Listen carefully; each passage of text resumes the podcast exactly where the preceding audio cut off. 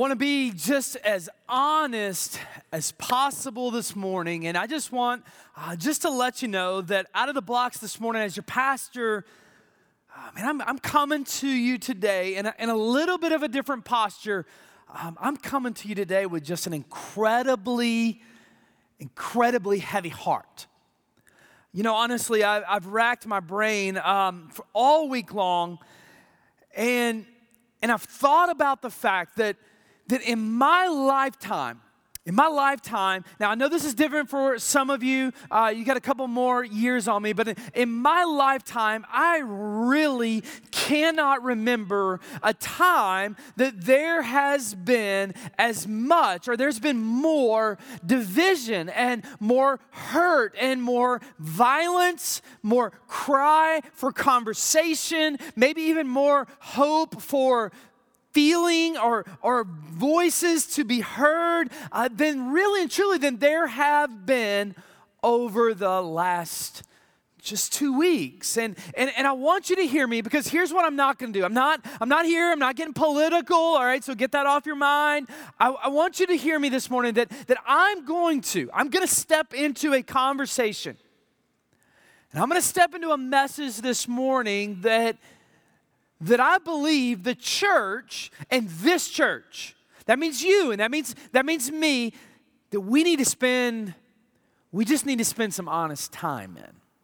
We need to spend some honest moments, and, and, and it's for a couple of reasons. Um, I mean, the first one that came to my mind is, is because it's timely, and, and our role as the church is, is to kind of look at culture, look at what is going on all around us, and to speak into timely issues. In fact, Jesus was a master at this, and you're going to hear those words a lot this morning. But we're also going to spend some time in it because it's, it's necessary. It's necessary as we look at the world and as we look at the condition of our, our, our nation right now. But, but not only that, but three, it's, it honors God.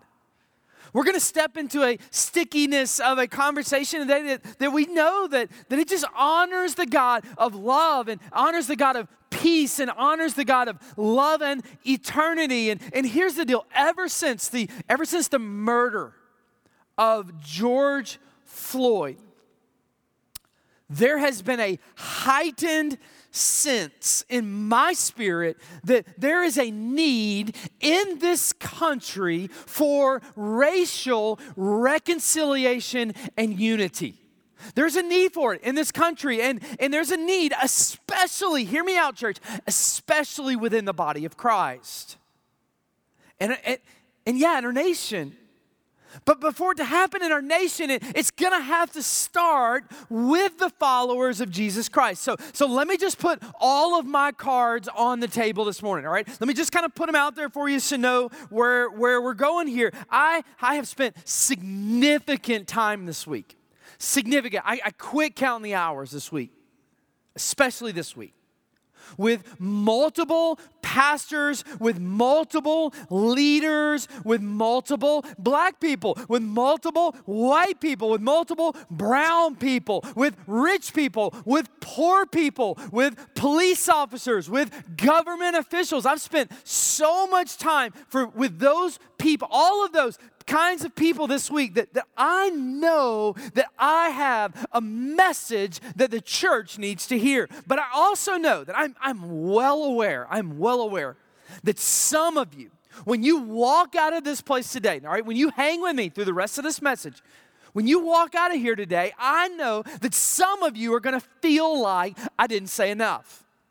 But, but there's a lot of the others of you that are, they're going to feel like I said too much. And there's a whole nother group of you that are going to just go, I don't even see the need for why we even need to talk about this in the church. And, and look, listen, I get it. I get that. There's a lot of different postured positions that are being shown all across the nations in all forms of media and all forms of feeds. But, but I just want you to hear today, and I want you to hear a word from the Word of God today, from God's heart today. And I want us to all gain greater perspective, no matter our age or demographic or skin color. I want us all today to see a greater perspective of what can I do What can I do to be part of beginning a road within the church to racial reconciliation?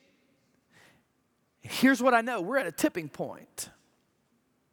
We're at a tipping point of our society to where if the church is going to be relevant, this is one of the things that we are going to have to address. You know, all week long there has been a verse on my mind that, that resonates when we're looking at what is going on in our world. And it's Ephesians chapter 6, verse 12. And Paul says like this He says that for our struggle is not against flesh and blood. I love Ephesians 6:12. He says it. For our struggle is not against flesh and blood but against the rulers, against the authorities, against the powers of what? Of this dark world and against the spiritual forces of the heavenly realms. You know what that tells me?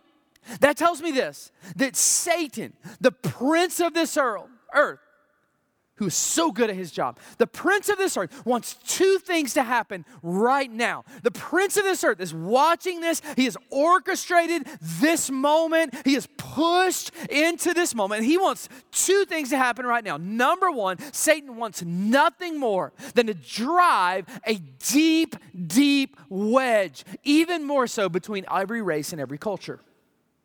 He wants to drive a wedge in between us because he knows that if we're fighting against each other, if we're not in a common direction with each other, that even the church of Jesus becomes irrelevant. It becomes an afterthought. It becomes not even part of the narrative of the day. If we're fighting with each other, if we know Jesus, then we're never going to move in a direction that reaches this world. And Satan knows that if he can distract us, he will drive that wedge between us. And when we're watching it happen every single day, he wants to drive a wedge. But also, number two, he wants nothing more than just to deceive some of us that there is no problem.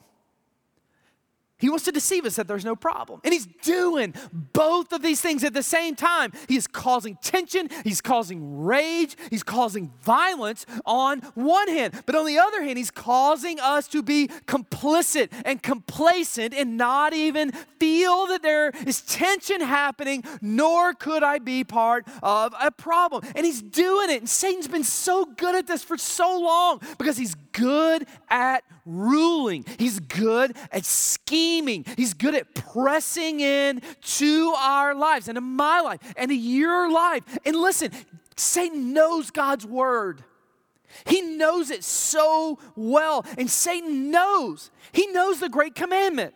He knows that if you boil down all the Old Testament laws, he knows that Jesus said in Matthew 22, verse 37, when Jesus said to love the Lord your God with all your heart, with all your soul, with all your mind, that this is the greatest commandment. And the second one is this to love your neighbor as yourself. In all of the law, the prophets hang on these two commandments. Listen, Satan knows that God has commanded us to love our neighbor. Who's our neighbor? It's everybody that we've ever come in contact with. He knows that. Satan knows it so well. And so Satan's desire is to stop it. It's to stop it. But Satan also knows Proverbs 31, verse 8 and 9, where, where the Bible tells us to be a voice. Listen to it. Proverbs 31, verse 8. It says, Speak up for those who cannot speak for themselves Ensure justice for those being crushed. Yes, speak up for the poor and the helpless and see that they get justice. You see, Satan not only wants us to stop loving our, na- our neighbor, he wants to ice, he wants to begin to silence us in speaking out when we know injustice happens. He wants to silence us. He wants to rule that out of our lives. He wants to squelch that rising up spirit in us to speak out when part of the body of Christ is hurting. And he's doing it so well. But also Satan knows 1 Corinthians chapter 12. Satan knows 1 Corinthians 12 26, where it says that for if one part of the body suffers, every part suffers with it. If one part is honored, every part honors is honored with it. Satan wants to stop us from loving, he wants to silence us from speaking out, and he wants to isolate us into our own circles. He wants to isolate us where, where we get in this mindset as long as I'm okay, as long as my people under my roof are okay, and maybe even those loved ones or friends that are around me okay, then nothing else matters. And what Satan does is he begins to distance us from the news. He begins to de escalate these violent acts that are happening all through culture for all different reasons to the fact where we think it's just another video game. And he brings us back in this, and he knows, Satan knows that God has called us to live all of these verses, and he puts everything towards destroying them in our lives and seeing it right now. We're seeing Satan do this right now. So here's what we're going to do this morning Here's what we're doing. I'm telling you, I'm putting all my cards on the table, being honest this morning. We're going to have an honest talk this morning. This is not polished, nothing rhymes together, and it, it doesn't all flow, but we're going to have an honest talk this morning because I want to give you, based on the Word of God, based on hours of conversation, especially this week, I want to give you some tools that Jesus used, the creator of the universe, our Savior. I want to give you some tools that Jesus used to bridge gaps with people that were not like him to bridge gaps because that's our role. That's our job. That's what we're looking at this week. What can I do? I've gotten that question a hundred times this week. Matt, what is the church going to do? Matt, what are you going to do? Matt, what can I do? And listen, I've asked it to all kinds of different kinds of people this week. What can I do? And here's what I know I am going to do what Jesus showed me to do. And here's the good news the good news is that every single one of us can implement every single one of these, no matter what creed, no matter what culture, no matter what flesh turn, flesh tone, no matter how young, how old, how big, how small, you can implement what I'm about to talk about this morning through the life of Jesus. So here we go. Let me give them to you this week. If, number one, if we are going to look at a road to reconciliation in the name of Jesus, number one, we need to do this. We need to stop and evaluate what is going on in the world and pray. We need to stop. We need to evaluate what's going on in the world and pray. Now, we're going to leave that up there for a second because I want you to see the order. I want you to see the order because the order matters in today's message. The order matters. Why? Because until we get to a point to where I can begin to pause for a minute, where I can begin to stop for a minute and view what is going on in our nation, in our community, in our world, then we're never going to be able, with God's eyes, to evaluate and pray the prayers that God has called us to pray. Why? Because this world is broken. This world is broken. From Genesis chapter 3 on, we know that we live in a broken society, and there's so much broken about it. So much. In fact, the world just groans for the coming of Jesus, for him to perfect this place. And it's not going to fully happen until one day he does that. But our job now is to live like we're pressing towards it. So, what God is asking us to do is just to stop, to see what's going on, and to figure out and evaluate where the world is, and to begin to pray towards the heavens shining into the situation. I love Nehemiah chapter 1. Nehemiah begins to figure out what is happening in his land of Jerusalem that is, that is destroyed. It has been broken down. The walls are gone, the gates are gone, the houses are destroyed, the temple is gone. All of it is gone. In Nehemiah chapter 1, verse 4, it says this Nehemiah says, When I heard these things, I sat down and I wept.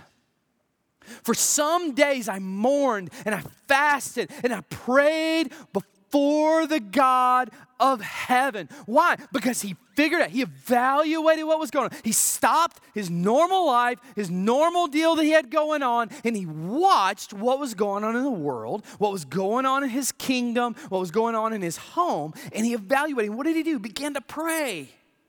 I love Luke 19, verse 41. This is where Jesus is, is riding into the city. He's riding into Jerusalem. He's about to be put on the cross. And it says this As he, Jesus, approached Jerusalem and saw the city, what did he do? He wept over it. Why? Because he evaluated the hearts, he evaluated the situation. He knew what was happening in this very moment of these people's hearts that they were so far from God. And he knew exactly what he was about to do. And he wept wept over. I love even on the cross in Luke 23 34.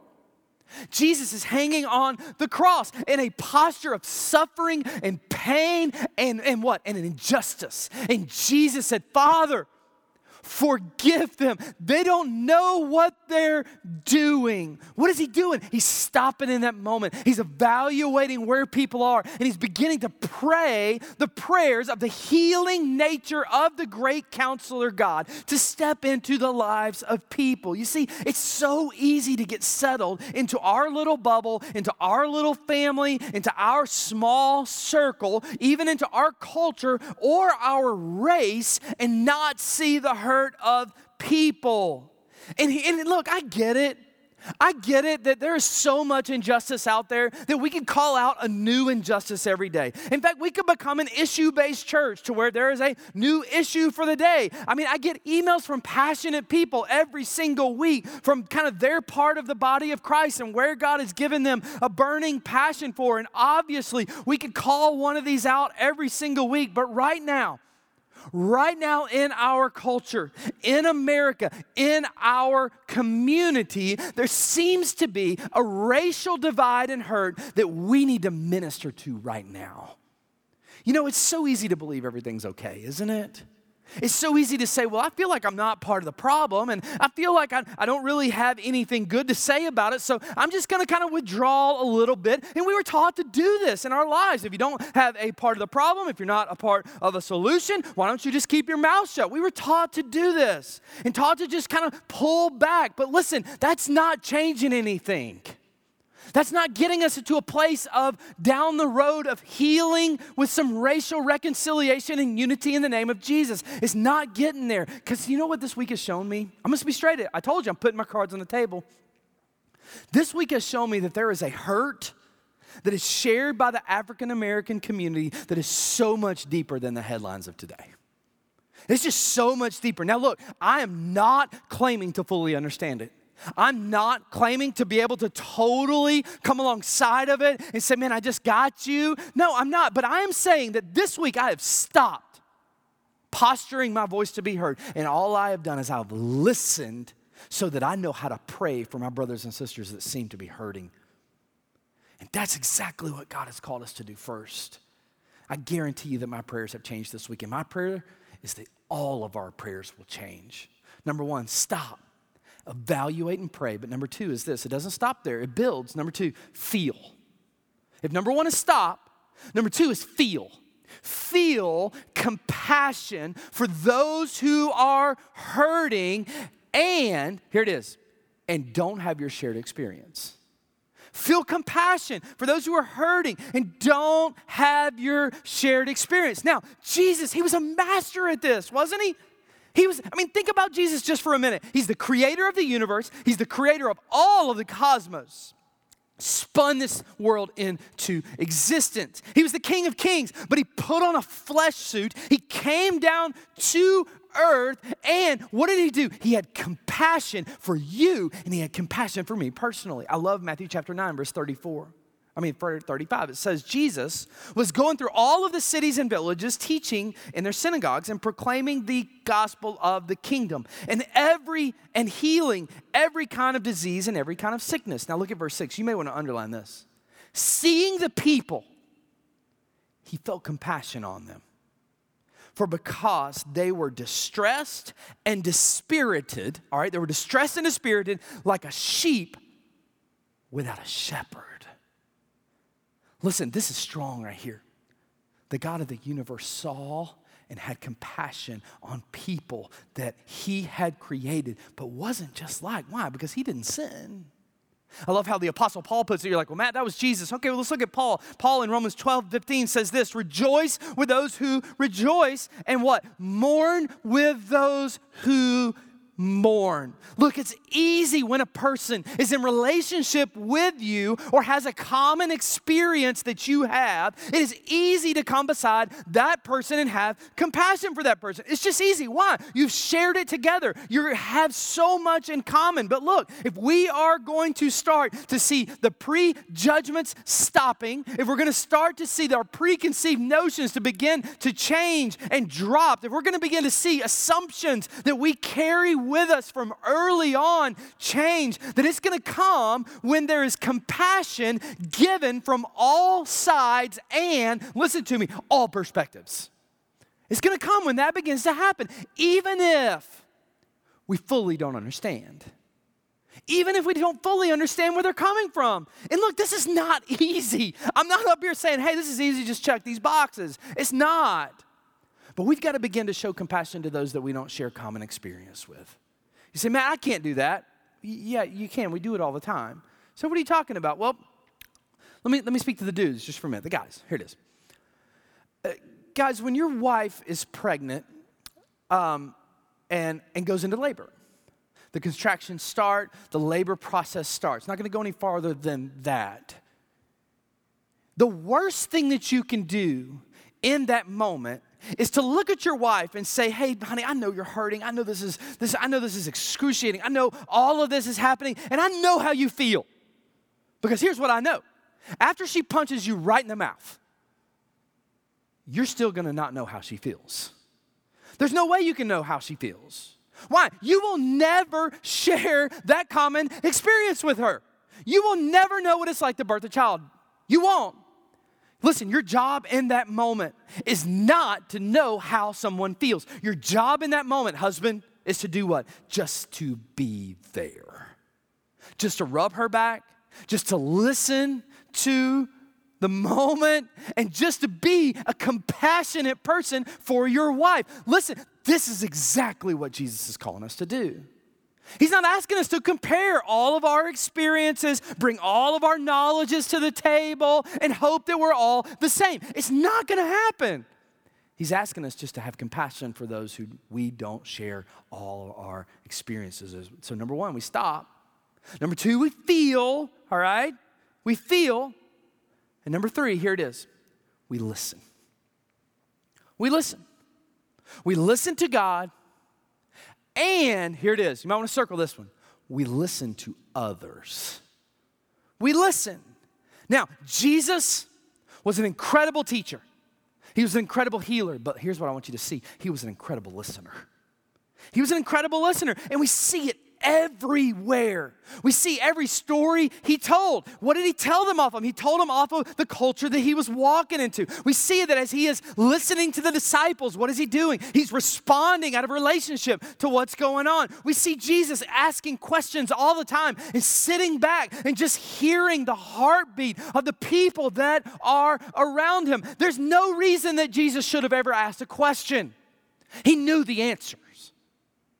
Listen, Jesus has commanded us to listen to people. He's commanded us to listen to God. Matthew chapter 11, verse 15 says, He who has ears, whoever has ears, Matthew 11, 15, let them hear. Whoever has ears, let him hear. You know what Jesus is telling us right there? He's saying, Hey, I created you with two ears and one mouth, so let's use that ratio. Let's use that ratio more often. Here's the question I got for you. I, man, I've, I've been trying to answer this all week long. What was the last conversation that you had where you just listened?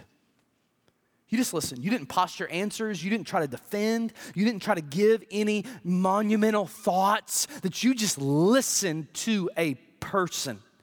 We talk so much. We talk so much. Honestly, sometimes when someone else is talking, we're not really listening. All we're doing is trying to figure out what we're going to say next. But God is calling us to listen to people who are hurting, especially when someone is hurting. Sometimes all they need is an ear. They need a person to just look at them and say this Man, I hear you. I hear you. I don't know what to do. I hear you. Christians, we should be so good at this. You know why? Because we don't, we don't have anything to prove. We don't have any wisdom we need to throw on anybody. Why? Because we should be trusting the Spirit. We should be trusting Jesus. We should be allowing Him to speak through us. So if we're in tune with the Holy Spirit speaking into our lives, we shouldn't have to posture out of pride to try to give some false answer to make ourselves look better. Do you know what I've learned? My pride keeps me talking. My pride keeps me talking so much because I feel like I just need an answer. But I also learned that my pride keeps me from listening. It does. Why? Because I want to be in control. Jesus said, No, no, no. That's not what I've called you to. I've called you to be a listener. Now look at the process for a minute. We've stopped, we felt, we've listened. Here's number, here's number four we step. We step. We step across the racial lines. Here it is in the name of Jesus. We step across the racial lines in the name of Jesus. And here's the truth not many of us do this. And here's why there's a couple reasons. The first reason is we just don't have contact with people that are not like us, that don't look like us. And look, I get that, all right? I really do. It's honest. It is an honest thing that we need to make ways for us to have contact with other cultures, with other races, all across the board. If you look at it, it starts super early in life where I don't think is like I don't think there's any malice in it, but it's just groups began to form, people began to move in directions, and people kind of get with people that have the same flesh tone as them. But Jesus has called us not to be that. But I think there's also a second reason that we don't do this, and it's because we assume. We assume things about other races that we have no business assuming. And it may be because we were taught that. I mean, it, the reality is, some people that are chiming into this message, you were taught something like that. Or, so, or there's another reason, or you just might have caught it from a racist person that's out there, and, and that just kind of builded into who you are. Jesus has called us to build relationships with all cultures, all races, all nations. In fact, I want you to listen to Revelation chapter 7, verse 9. Jesus says this. This is so awesome. It says, when, we, when we're standing before the throne of Jesus, when he calls us home, listen to this. After this, I looked, and there was before me a great multitude that no one could count, John says. From every nation, every tribe, every people, every language, standing before the throne and before the Lamb. And they were wearing white robes and were holding palm branches in their hands, and they cried out in a loud voice. God is showing us that one day, listen to me, one day there will be full racial and cultural reconciliation in heaven one day. But He's challenging us now to start practicing. He's challenging us now to start living it. Don't wait, start now. Look, I get it. Racism has been on this planet since Genesis chapter 3. You can read it coming all the way through the Old Testament. You can see it in the early New Testament. You can see it as the church started in the book of Acts and even in the letters to the churches. You can see it has existed from the beginning of time. It really has. And as a result, some of you have just kind of looked at it and you've just given up. You've just said, hey, it's been there, it's gonna be there, go for it. But I want you to see what Jesus challenges us with when he teaches us how to pray the Lord's Prayer, because I don't know if you've seen this before. In Matthew chapter 6, verse 9, Jesus is giving us how to pray the Lord's Prayer.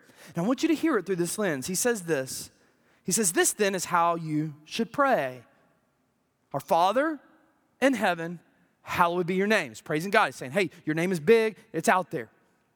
Your kingdom come. He said, Hey, I want your kingdom to come. I want you to come into my life. I want to see it happen. Your will be done. And then look what he says on earth as it is in heaven.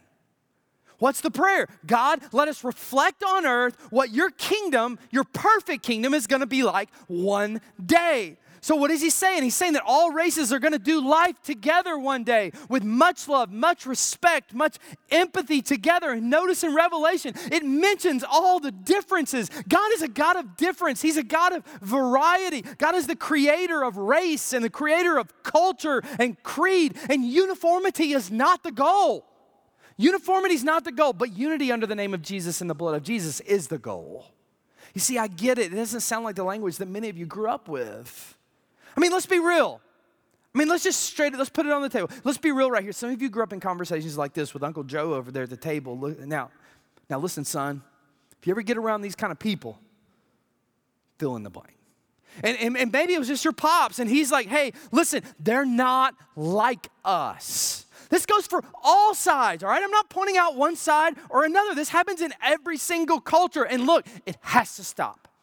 It has to stop. God is begging us to build relationships with people who are not in our culture. And look, this is incredibly countercultural, but God is begging us to do it as believers and act like this. Why? Romans 12, 2. Do not conform to the pattern of this world, but be transformed by the renewing of your mind. He's asking us to be transformed away from how the world operates and to walk away from assumptions, walk away from sin that creeps into our flesh, and accept the new identity that God assigned us when we trusted Him as our Savior. Because here's the deal this identity, it is beyond white, it is beyond black, it is beyond Hispanic. It is covered in the red blood of Jesus and it's united us under his power. And look, I'm talking to believers here. If you're not a believer and you're listening to this, I don't know how you're going to do this, all right? This is a family talk right now. But for those of you that know Jesus, the apostle Paul tells us in 2 Corinthians chapter 5, listen to what he says. So from now on, we regard no one from a worldly point of view. Though we were once regarded Christ in this way. We do so no longer. Therefore, if anyone is in Christ, what is it? The new creation has come. The old is gone, the new is here. And all of this is from God, who reconciled us to himself through Christ and gave us the message of reconciliation that God was reconciling the world to himself through Christ, not counting people's sins against them. And what has he done? He has committed to us the message of reconciliation. We are therefore Christ's ambassadors, as though God were making a special appeal through us. Look at the process. That's a lot. I mean, that's like a whole series, but here's the process we come to Christ, God makes us new. He gives us this message of reconciliation. What is that? That means that we are bringing people to be reconciled to God and reconciled to each other. He makes us his ambassador. What does an ambassador do? It speaks on behalf of the one in power and not on behalf of themselves. And then he makes his appeal through us. He makes his appeal through us. God is putting us, his children, right in the middle of his plan to be peacemakers, relationship builders, bridge builders for the good of mankind, and most of all, for the glory of God. Now, what if believers got serious? What if believers got serious? Here's the question What if believers got serious in the context of the plan that we're seeing this week and did this? Now, some of you are like, man, I, I just don't think that could ever happen. Man, there's just no way that can ever happen. Well, then you've never read John chapter 4. Because in John chapter 4, Jesus did it. He showed us how it happens. John chapter 4, Jesus has, has gotten this, this he, has been healing just tons of people. The Pharisees are mad at him. He decides to go back to Galilee and he decides that he needs to pass through Samaria to get there. Now, this is what not, not what most people would do. We don't have time to really kind of flesh all the details out. Most people would go around. Peter says, no, there's a need in Samaria. In John chapter 4, verse 6, it says, Now he had to go through Samaria. So he came to a town in Samaria called Sychar, near the plot of the ground Jacob had given to his son. Jacob's well was there, and Jesus, tired as he was from the journey, he sat down by the well, for it was about noon. Now, here's what you got to know about this this is profound because of the level of hatred that the Samaritans and the Jews had for each other. It was a racial war that for 800 years that literally caused them to call each other pigs. Literally calls each other, to call them nothings of people. And what did Jesus do? When nobody wanted to cross this line, when nobody wanted to enter into this conversation, Jesus entered this conversation because Jesus knew it wasn't starting with an organization, it would have to start with a person, and that person was him. And where did he do it? He did it at Jacob's well. This is so incredibly interesting because the Samaritans loved Jacob's well because it was right off the mountain where they worshiped their pagan gods. The Jews loved Jacob's well because it represented how God had provided for their father Jacob. And Jesus went onto this lady that we're about to meet's turf onto common ground and began to cross the racial divide.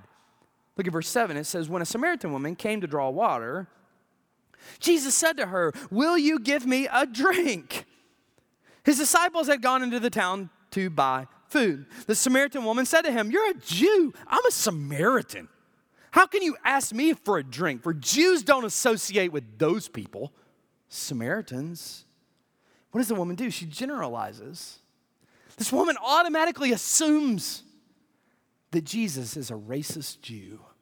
She assumes because of something that she had heard, because of a culture narrative that had been set, and she knows that Jesus is a Jew. Do you know what this shows me? This shows me that Jesus hadn't given up his Jewish culture. Here's the deal God is not calling any one of us to give up our family heritage. What He's asking of us is to respond biblically first and family second. I love what Tony Evans says about this. Tony Evans says many people claim to be white Christian and black Christian and Hispanic Christian. He says, I get that, but here's the problem. They have the adjective and the noun placement mixed up. He said the job of the adjective is to modify the noun, all right? Is to modify the noun. He's, and here's what he says Our race should not modify our relationship with Jesus. It should be, we should call ourselves, he said that we are Christian white, we are Christian black, and we are Christian Hispanic. You see, here's what he says about it. I love this. I love this. He's an African American preacher. He says that Jesus in us should modify everything else. Everything else should never modify Jesus. You see, whatever we become, Jesus is showing us it's Christian first. Whatever we become, it is Christ first. This man named Jesus, he's showing us this. And what if we did this? What if we lived this? This is what Jesus did. This is what he taught his disciples to do. And Jesus gave us this model of living comfortably uncomfortable, crossing racial lines, crossing religious lines, being in conversations, learning new things. And think about it. Jesus asked this lady for a drink on her turf, coming from a different place. He didn't even have a cup to drink from, he drank from hers. And Jesus engaged this lady's humanity and watched her heart open. Man, that's the goal. Look, I'm not claiming that we should understand all cultures. We can't, but I'm, I'm claiming that we should empathize with all cultures. You see, in verse 15 through 22, we see that there's this deep conversation that Jesus and this lady have on a heart level. I mean, they talk about just deep stuff, race, and they talk about worship style, they talk about marriage, and if you put all those three together, you're not going to agree on anything. And here's the point where Jesus shows us we can't solve other people's problems. And number, number two, we're, we're not going to solve other people's problems, especially without being in a relationship with them. You see, Jesus doesn't speak truth into this lady first, he builds relationship first. And that's exactly what God is calling us to do. And then this lady gets saved. Not only that, Watch this, verse 28. Then, leaving her water jar, the woman went back to the town and she said to the people, Come and see a man who told me everything that I did. Could this be the Messiah? They came out of the town and they made their way toward him. They weren't an angry mob. They were wondering how this lady got saved. Look at verse 30. The town comes out. Look at verse 39. It says, Many of the Samaritans from that town believed in him because of the woman's testimony. He told me everything I did. So the Samaritans came to him and they urged him to stay with them. Now we've got a guy just drinking a cup of water. Now they're saying, Hey, we know that our peoples don't get along. Now we want you to come hang out with us come to our house, stay with us. And what did Jesus do? Look at the look at verse 43. After two days, he left for Galilee. Jesus stayed with. He broke down the wall. This lady had a changed heart. This lady was healed. And look at how many people followed it. And I get it. There's so many of us that want to see just these sweeping, big organizational changes across our nations. But what Jesus is showing us here is it starts with individuals and it starts with me and it starts with you. Until I do something, until I am willing to cross over this line there is no organization that's going to do it for me. Listen to me, if I'm going to love my neighbors myself, it's going to start in relationship.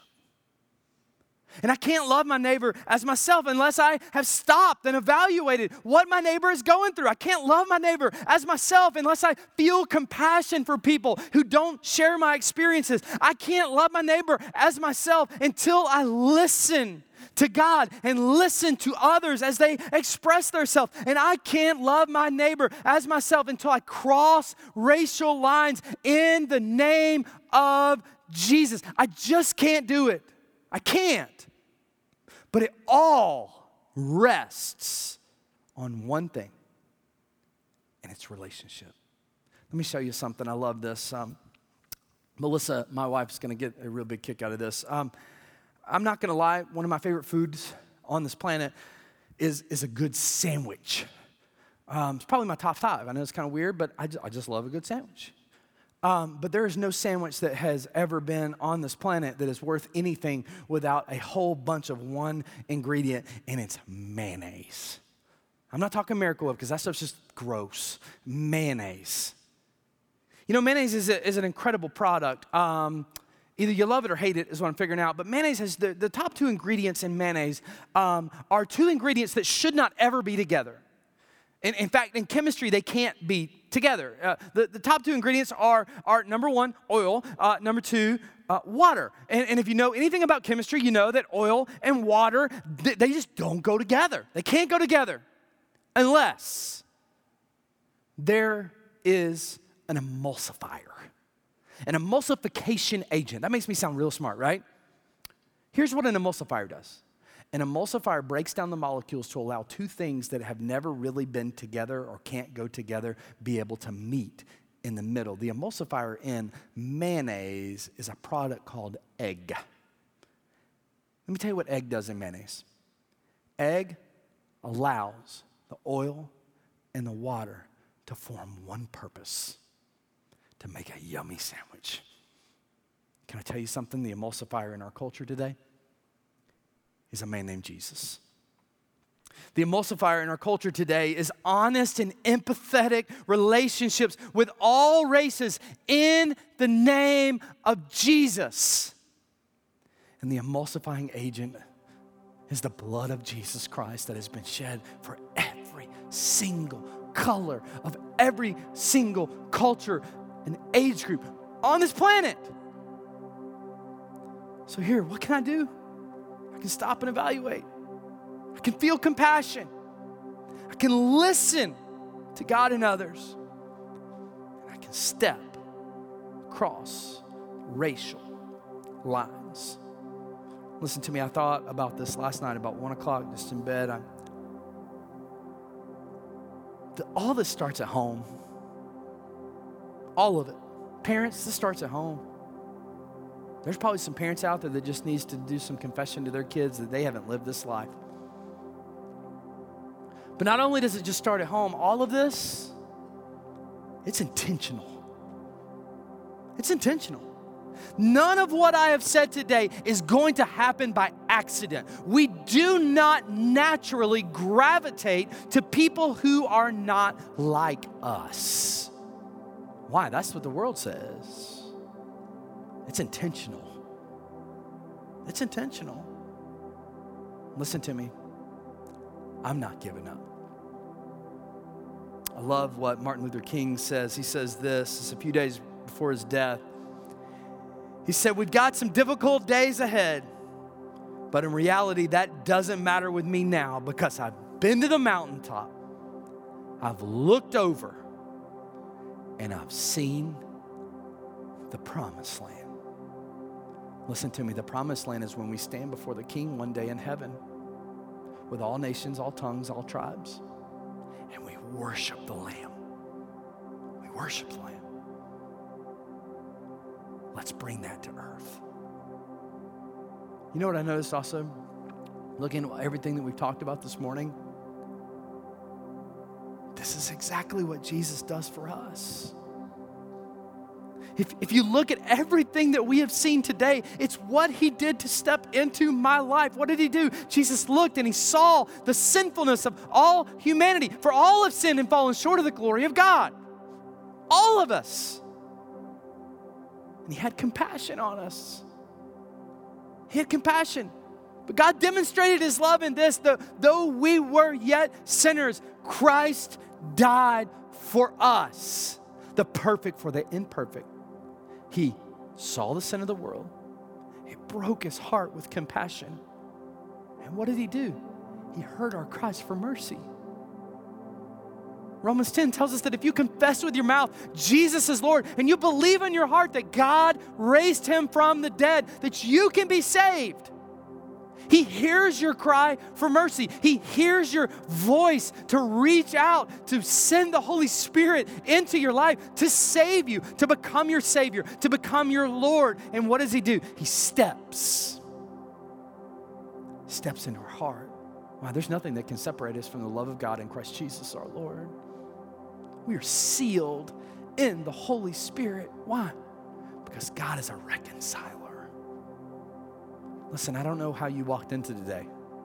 You know, maybe maybe you're looking back at your life and the pattern of your life has not been Jesus and today you need to invite Jesus into your life and allow him to be your savior and your Lord. Maybe today you need to say, Jesus, I know that I'm a sinner and I need you to come into my life and to save me, to forgive me of my sins. Listen, if that's you today, we want you to do something for us. We want you to text the word next to 678 506 2462. And we just want you to say, hey, today I invited Jesus into my life. Maybe today you want to join this church. Maybe today, this message today is the solidifying and the emulsifying agent that says, hey, this is where I belong. Hey, will you just text that same number and just say, hey, I want to be a part of BHBC? Maybe today you're looking for a group to connect with, to pray with, to be with, to do life with. Hey, today, why don't you just text the word next to that number? Somebody's going to follow up with you, or maybe you just want to find out more about who this place is. The same is true for you. But here's what I want to say as we leave today the road to rec- racial reconciliation starts with all of us. Lord Jesus, today, in your shadow and with your example, let us glorify you and how we reach out to our brothers and sisters that are just hurting. Lord Jesus, may we honor you, may we glorify you, and may this church be a place that hurting people can be ministered to. Thank you, Lord Jesus, for meeting with us today. And it's in your name we pray. Amen. Amen. And you guys have a fabulous week.